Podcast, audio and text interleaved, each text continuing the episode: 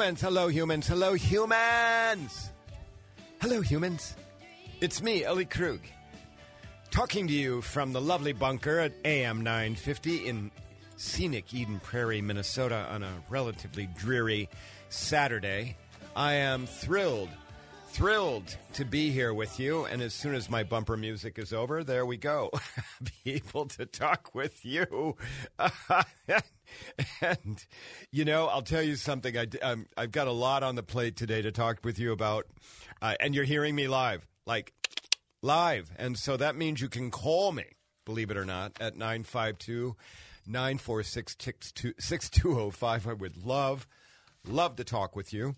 Absolutely would love to do that. Um, but you know something? I uh, I did a talk. I've got a lot on the plate. I'm going to talk to you about a lot of different things. It's kind of a hodgepodge um, because uh, uh, life has been incredibly busy for me. Um, but I, I, I did a talk yesterday to the Minnesota State Bar Association, and it was a, uh, and I'm going to come back later on the show and talk about what happened uh, at the end of that talk. But during the talk, okay, as I was taking questions, um, somebody asked me why I use the word humans instead of persons.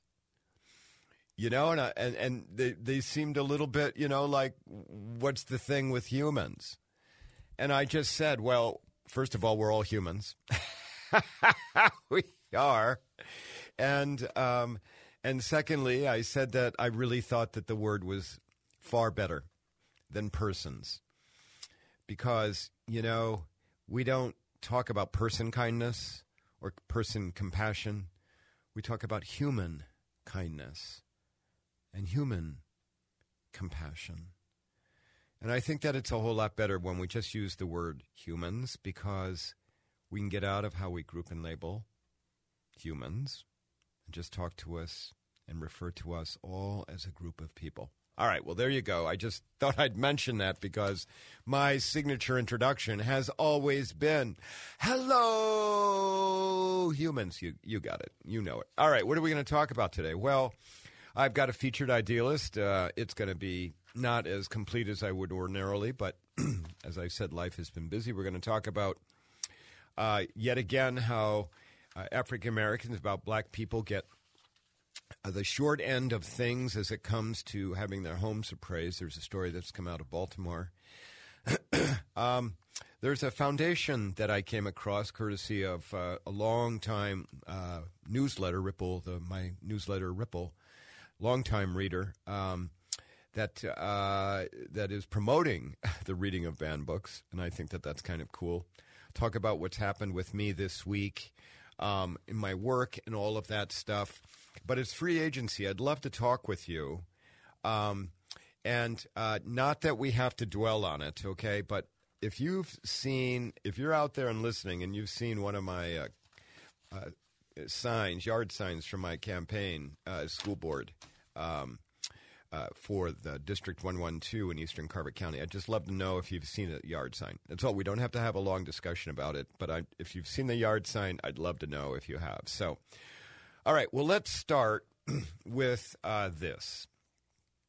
I'm not going to start with our featured idealist today because I got to get going here a little bit. And uh, so you may recall that um, for more than a decade, I wrote for Lavender Magazine. Uh, you know, the largest LGBTQ publication in the Midwest. Very, at, at one time, I think it may be changing, but, you know, had a high reputation. Owned by a gay man uh, who's long owned it and you may recall that I, I, I, would write about all kinds of things about trying to make my way through the world as a transgender person. And I had a monthly column titled uh, um, Skirting the Issues. Well received. People would come up to me and say, I saw your column in Lavender. Thank you for writing what you did, et cetera, et cetera. Um, and then you may recall that, uh, I don't know, about a month ago or so, I, I shared with you that I had quit writing for Lavender Magazine. And I had quit because um, because I had published uh, and they had printed a column uh, titled "Fading to Black." About how our LGBTQ kids, particularly our trans kids, are under attack in America, how they're being marginalized, and how we need to protect them. And that column drew the ire of a, a conservative blog. And then the, the edict down from the editor to all the writers, not just Ellie Krug, was we are a life and leisure magazine, and nothing, no longer can anything political, quote unquote, political, like writing about protecting queer kids is political, but nonetheless, no more political stuff. And I, you know, this had come down a number of other times, uh, but not as strong as this time. And I just said, I'm done. I'm not going to do this anymore. I'm not going to be muzzled. I'm not going to have to. I'm not going to bump up against some some rules that um, that the publish that the publisher, not the editor, because the editor takes. Uh, his orders from the publisher that the publisher decided that he didn't want anything political. And so, okay, well, you know, I understand Lifetime Leisure Magazine. Sure. Okay. And then uh, this week, my friend Frank, excuse me, Ryan, Ryan, who is Frank's husband, my friend Ryan, Ryan and Frank, very dear friends of mine, sent me a text and said, Ellie, I assume you've seen this, but if not, here you go. And it is a text of Lavender Magazine, front cover, its fall and arts and entertain fall arts and entertainment issue, which would of course fit with what they're trying to do. But do you know on the back cover of Lavender magazine, do you know what's on there? Do you know do you know what's on the back cover of Lavender magazine this time this you know this issue? An ad for Scott Jensen. Yeah, and a full page. They got the full page and it's got you know it's got the log cabin Republicans pictured at the top, and then and then the the ads like as governor of Minnesota Scott Jensen will kind of goes through the get tougher on crime and you know all kinds you know vote for Scott Jensen. If that ain't political, I don't know what is. And uh, Lavender Magazine, shame on you. Shame on you. You muzzle one of your writers who wrote for you for more than a decade because you thought I was being too political writing about the need to protect queer kids. And then you turn around and accept a whole bunch of money, I'm sure, from Scott Jensen, and you put that on the back cover of your magazine. I am appalled. I am. And I, I, I guarantee you, Scott Jensen gets elected, LGBTQ people are going to be at the bottom of a very long list. So, and maybe at the top of some other lists around marginalization. Just saying. Okay? So, anyway, I needed to get that off my chest. Uh, Ryan, thank you for sending that along to me. I really, really appreciated that. Okay. All right. Well, listen, uh, we're going to take a quick break and come back, and I've got some other stuff for you. Now, listen, I'd love to hear from you. 952 946 6205. Ellie Krug here on Ellie 2.0 Radio on lovely AM 950. We'll be back in a sec.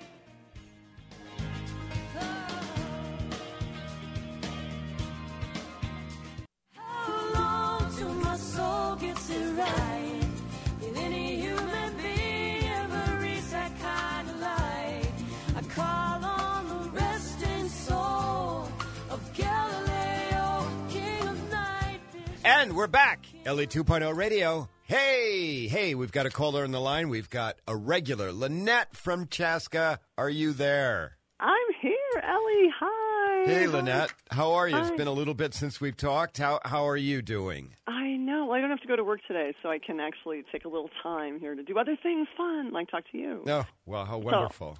So, um, yes, I am one of the humans calling. One, one thing that he, usually another referral to humans is – the human ego, which we don't usually say the person ego, we say the human ego, the human condition. Yep. You know, that's kind of what you were talking about before. So I get the human thing. I, yeah, I, thanks. I almost, a good thing I wasn't eating when when you were saying the lavender magazine. that the at the advertiser on the back is Scott Jensen. And I was Yeah. like, what? what? Oh my Right. God. But see, here's the thing. See, and whoever decided made that decision is Republican, and they don't think. See, what they believe in isn't isn't political, and it's it's safe and it's comfortable and it's fine.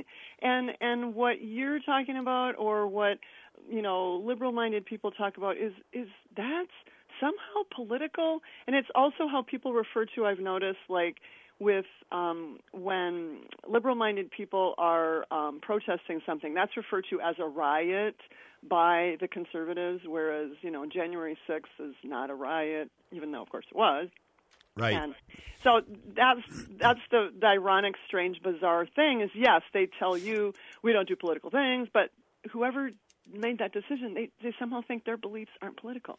So Well, the person who made that decision is a gay man, and so um, you know uh, it, the the uh, that that ad would not be on there without the consent uh, of the uh, publisher, and so I'm absolutely positive of that. And and uh, you know, it's just I mean, hey, you know, you want to have the ad on on Lavender, knock yourself out, but don't don't marginalize your writers by saying, "Well, we don't want you doing anything that's political." And by the way, if you're LGBTQ plus in America right now in 2022, that is political, okay? And Yeah. you know, particularly if you're transgender like me, that's like really political.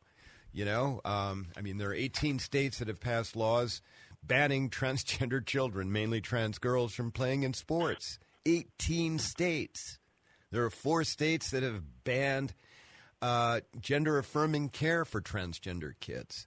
You know, Uh, anybody under 18. You know, I mean, it's just it. it so anyway, just I, I, don't even have words for it. It's just it's so it's it's hypocritical. It's mean, and I just don't understand that way of thinking. I just I I don't know. Ever since I was a kid, I just never understood why people choose humans choose to act that way. I don't I don't get it. I no. I understand that it happens and it happens all the time and it's just so bizarre. But I suppose, you know, the thing is though, it always comes down to if people have, you know, humans in their life that, you know, would be LGBTQ or all these things that people think they're afraid of or against, then they would learn that it's not terrible and they they're okay. No, you know, I'll, I'll tell you, Lynette. I so, um, you know, when I'm not on the radio and when I wasn't writing for Lavender, uh, um, you know, my job, you know, the, what pays the bills is I go across North America talking about human inclusivity. There's that word again, and about sometimes about being transgender and all of that stuff.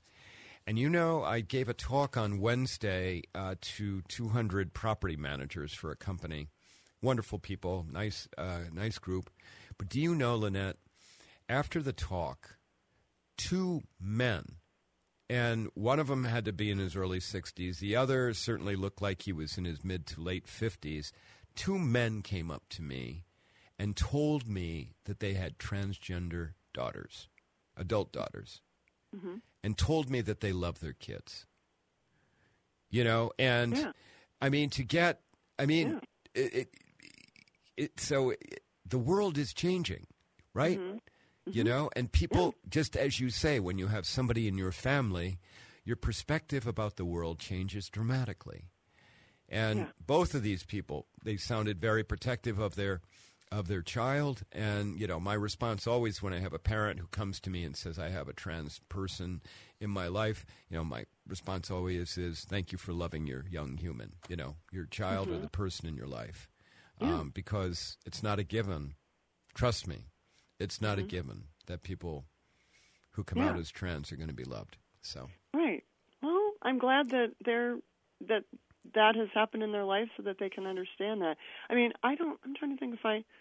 I probably do. Yes, I think there. wa- Yeah, there was someone I dated years ago. He moved to a different state though. Um, but I mean, if someone is saying, you know, this is the reality to them, I don't know why it's so. There are humans that just don't believe that. Like it's like you're just making it up to get attention of some sort. I, I don't understand how you can't go look this is what someone is telling me about their life and and I don't understand like I work with kids you know and and I know right away I, if I teach driving and if someone gets in the car right away I know I just know that you know this you know this young human is it, it could be LGBTQ but I just know that they're not you know whatever you know and and that's okay and it's fine everybody all of us are human it's like I don't it, it's just I think it's I think it's lovely actually to have these different experiences with different people and their and their different perspectives. I think it's lovely. I'm not afraid of it. I think it's fun. It's interesting, and the fear is what always confuses me. Like why why is it fearful? Well, what I'm hearing from you is you know, that you you know you're willing to be curious about the world, and you're willing to allow that curiosity to take you where it does. And you know, I mean, curiosity. What, what, else do we have to do when we're well, here? well, but curiosity. What? But there are a lot of people who aren't curious. People I who know, are, you know, know. they're not, they're not willing to um, get beyond uh, a very narrow band, and Yeah. You know, because their world has always been narrow, and or they have fear, or the modeling that they got was the modeling was that you stay very narrow rather than embrace the world. And so, um, although I shouldn't talk, I mean, I'm pretty boring when it comes to my food selections. Just let you know that, okay? All right. So let's uh, uh, be curious. That's that's what we need to all work on. Be curious. yeah, don't give me any sriracha, okay? I just, I just need to tell you that, all right?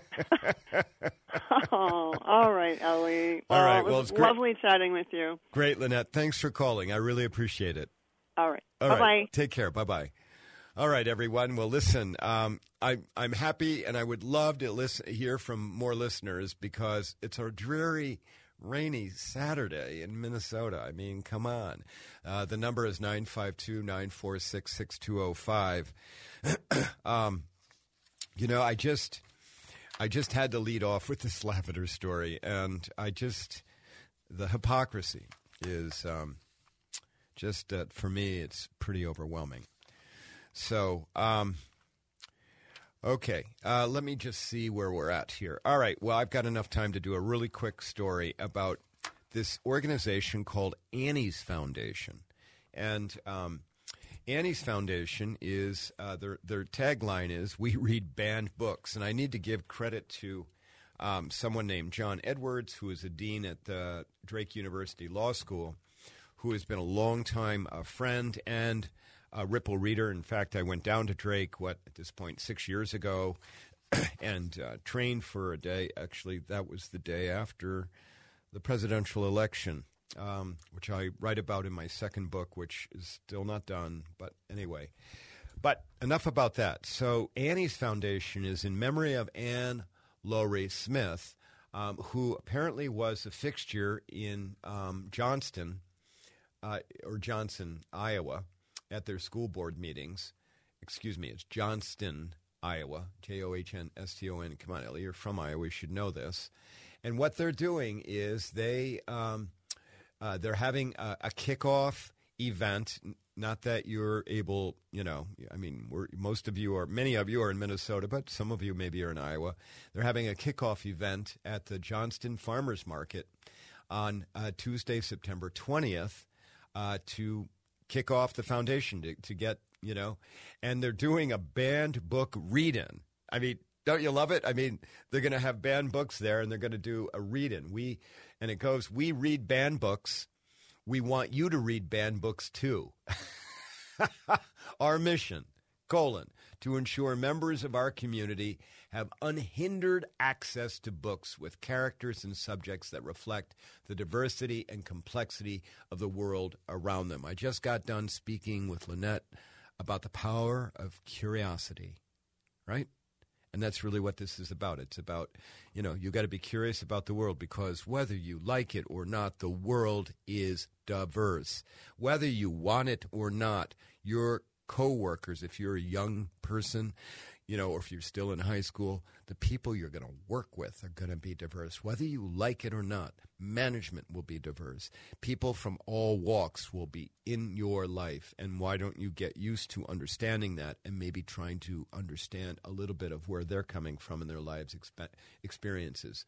It goes on to say Annie's Foundation was started by a few suburban moms who got fed up with local efforts to keep books out of libraries we decided to fight back by giving back. Annie's Foundation plans to distribute free copies of banned books and challenged books for readers of all ages. And they've got, you know, on the cover here, you know, on the website, they've got Elie Wiesel's book, Night, banned. Night. Unbelievable. Okay, all right. Well, there's my cue. I guess I'm taking a break. And so when I come back, uh, we'll talk about our featured idealist of the week. Okay? You're listening to me, Ellie Krug, on AM 950. Thank you.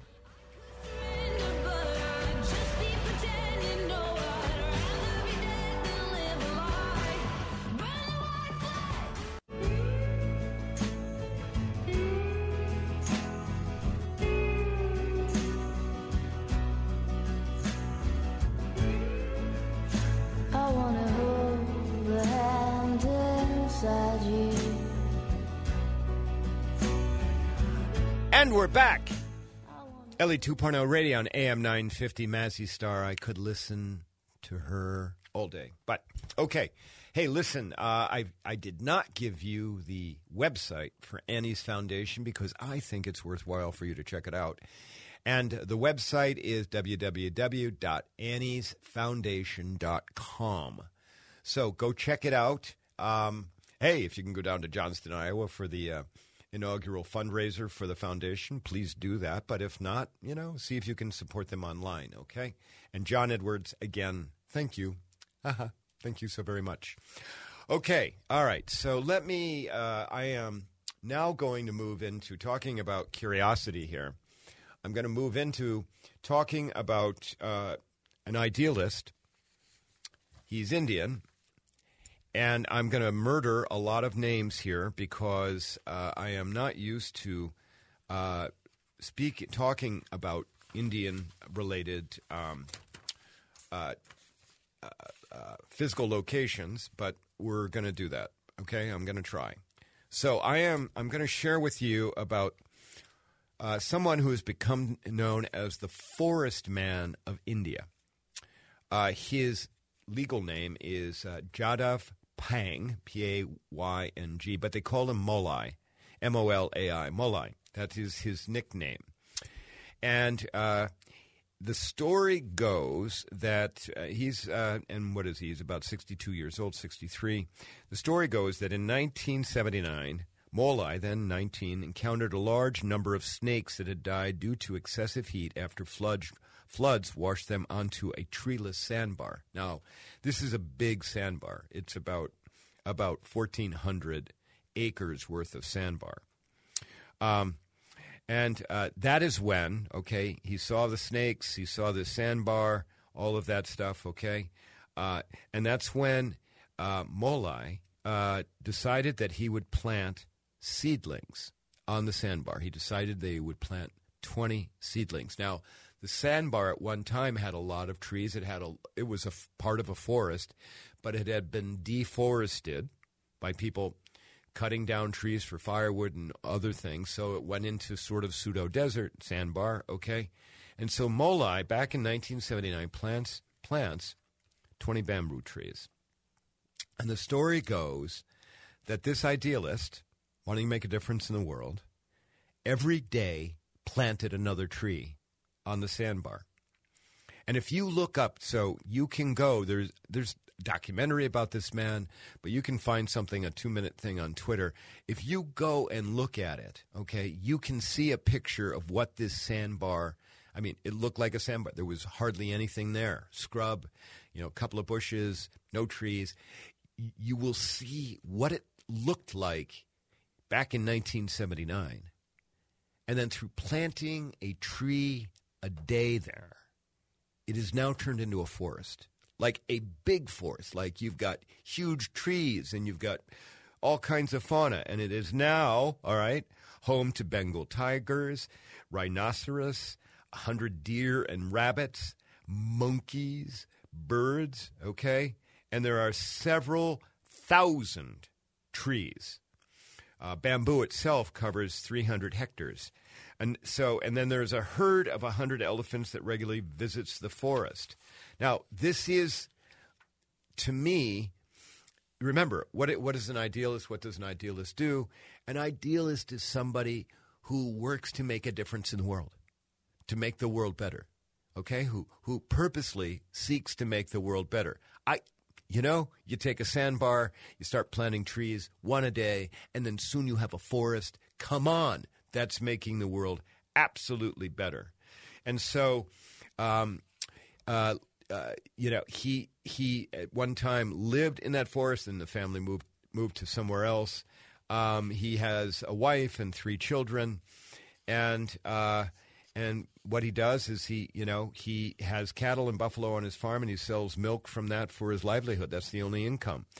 Nonetheless, he's gotten awards for his work. Okay, he has been he's got the one of the highest awards that a, that a civilian can get uh, in uh, in India. Okay, but Molai's life, he's been made the subject of a number of documentaries. Okay, uh, and uh, there's a there's a documentary film that came out in 2012, The Molai Forest. Okay, um, in addition to that. He's the subject of a children's book titled "The Boy Who Grew a Forest: The, two, the True Story of Jadav Payeng." Uh, um, uh, you know, and and uh, another documentary titled "Foresting Life." Okay, uh, this and another documentary titled "Forest Man." You know, and the U.S. Uh, pledged uh, some money to help kickstart a program around that film. And so, listen, you know, I don't have much more other than this, but you can go just Google the Forest Man, okay, or Molai, M O L A I. Google just Molai, the Forest Man, and you're going to be able to find all kinds of stuff. You'll find stuff on on Wikipedia, but you will come across the documentaries as well. Why do I share this with you? Well, first of all, this man's an idealist. But secondly, think about this. The idea of planting one tree a day.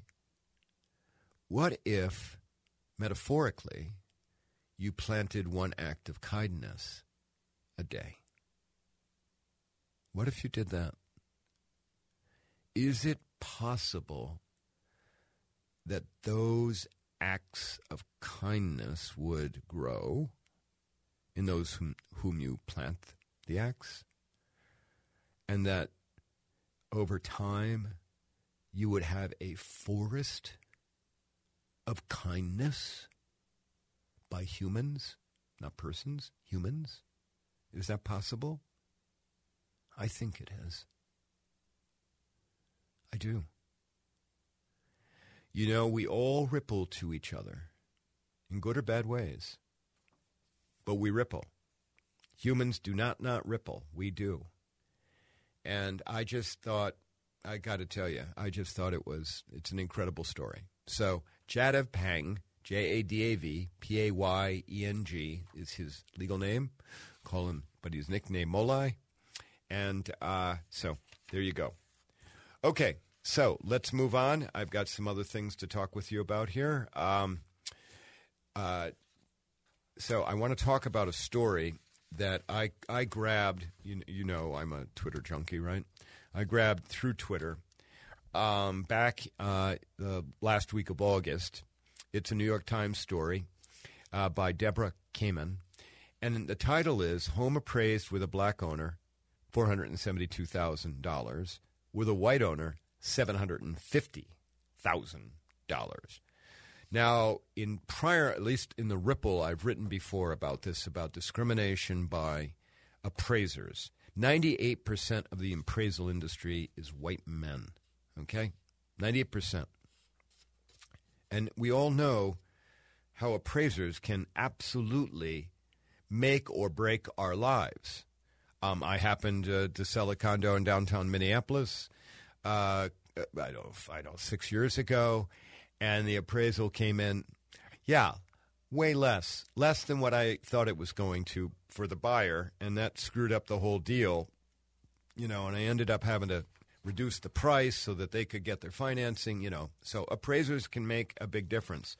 But this story uh, that's in the New York Times tells the story about a Maryland couple.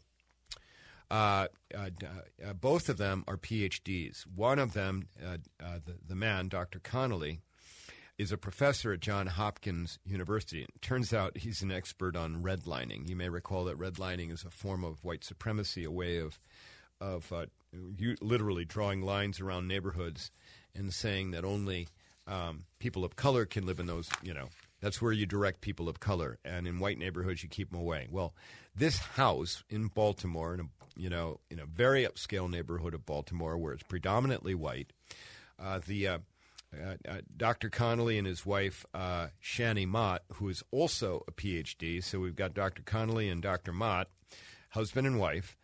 They bought their house for $450,000 in 2017. they put in $40,000 worth of improvements. And they wanted to do a little refi. And so, and and the value of homes in Baltimore had gone up 42% in five years. So they're like, hey, you know what? We, you know, let's see what we can, how much we can refi the house and, and all of that. So they, and, and they had a, you know, they had a bank that was ready to loan them, but of course you got to go through an appraisal. And uh, the appraiser came in, the Motts were there, you know, Dr. Connolly and, and Dr. Mott, husband and wife. They were there with their children in the house. The house has got, you know, photos of black family members. It's got other things indicative uh, that the home is owned by black people. And uh, the appraiser came in and his appraisal came in at $472,000. So only $22,000 more than what they paid for the house in 2017. Um, that's after they also put $40,000 worth of improvements in. So, so, you know, so, so they were, they were, the appraisal came in underwater, came under in under less than what they paid for the house con- together with the appraisals or with the improvements they had done. So Dr. Mott, remember, excuse me, Dr. Connolly, remember he's an expert on redlining.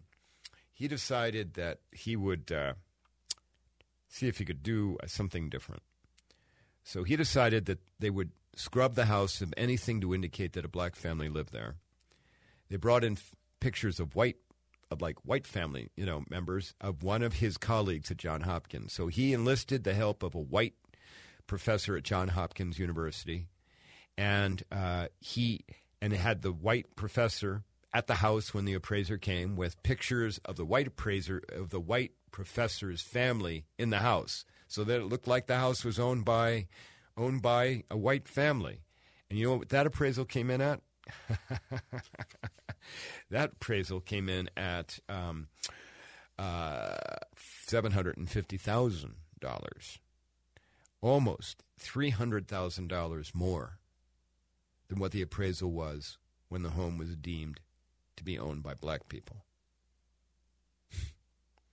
Now, this thing about uh, uh, racial discrimination, white supremacy, alive and well in the home appraisal business, this is something that's actually gotten the attention of President Biden.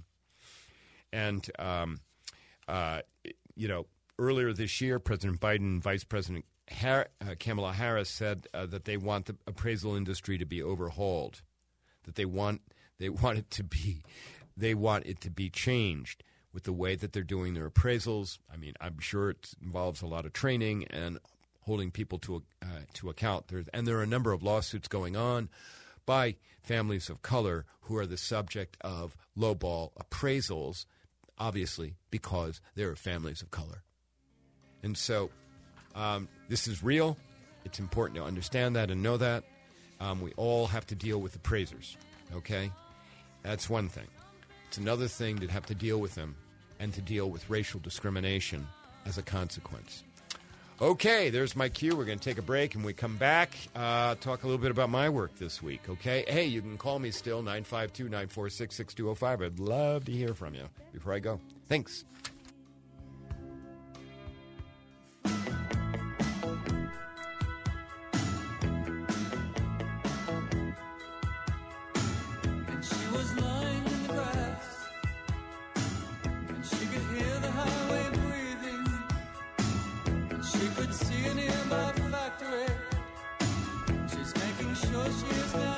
And we're back. Ellie 2.0 Radio. You know what? I, I've said this before, but I'm compelled to say it again. This station, okay, is Americana. I love coming here live because in between the breaks, all that I've got going on is listening to the ads. And what the ads are about, about people trying to run businesses, you know, trying to feed you, trying to help remodel your house, trying to help, you know, whatever. And now I just heard about the National Legal Center, which I had nothing, no idea about. I didn't know it existed. Um, but it's about Americana. You know, it's about all of us. It's real. It's not slick, okay? You know, you got me on this station. Thank God they allow me to be on here because trust me, I'm not paying my way very well. And um and and you know, you get me, I'm kind of real even though I sometimes can't speak very well, nor can I read very well, and all of that. And you wouldn't know that at 19 years of education, and I was a successful trial lawyer. But there you go. Anyway, do support this station. It is real. It's needed, and uh, I'm thankful for it. I'm also thankful for you, listeners. Okay, so uh, let's. What's my work today this week? What have I done? So, so the talking circuit, like the like being live, is heating up again. So you know we had a pandemic, um, and I went from 98% of everything live to 100% online. I think since April of 2020, I've done I don't know 400 plus online talks or events. It's got to be at least that many. And um, but people now want you live. They want you to come live. So what did I do this week? So this week, in the span of 48 hours, I did three talks. One at uh, for some property managers. I did that in Minneapolis. Nice group of people. And I told you earlier about as I was talking to Lynette about two men who came up to me, you know, older men came up to me that they had and said that they had transgender adult daughters and that they loved them and that they'd been supportive of them. One of them talked to me and told me about having to leave uh, the Catholic Church as a result, um, because the church, the way it views LGBTQ people, particularly transgender people. Um, so I gave that talk. uh, that was in the, uh, that that ended about eleven thirty on Wednesday morning. I got in the car and drove directly to MSP, and then got on a plane, flew to Logan Airport, flew to Boston, got there about seven thirty at night. And let me just tell you, renting a car in Logan is not easy. it's there's no like there's no uh, Hertz or Avis or whatever shuttles. You got to like take up. It's almost a regular bus. And anyway, anyway, rented a car, got in the car, drove to Portsmouth, New Hampshire. Got there about a quarter to ten. Uh, the restaurant closed at ten, but I got I got fed and I, we got everything.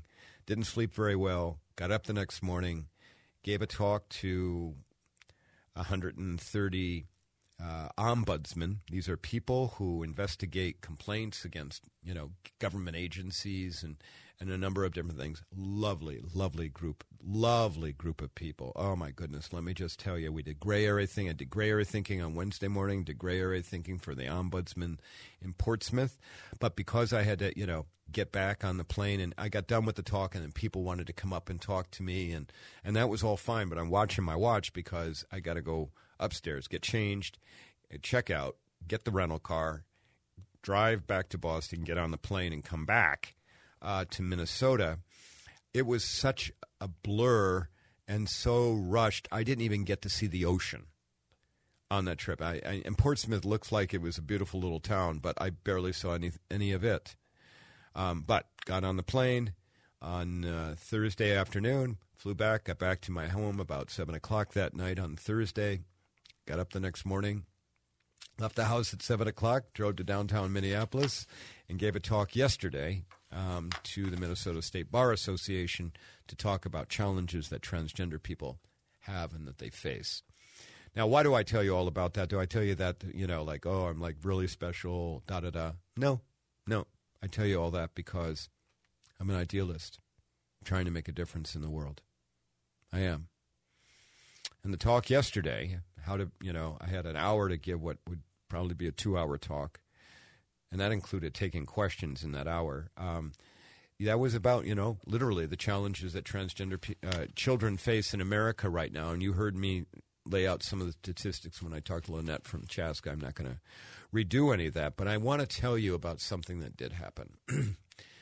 so I again, I got done with the talk yesterday at the Minnesota State Bar Association. Again, I had a number of people come up and talk to me afterwards and want to say a number of different, you know, ask me questions or add something or whatever. You know, wonderful, you know, wonderful uh, exchanges and all that. But there was one last one last person who waited to talk to me, and I would guess that she um, she wore a dress.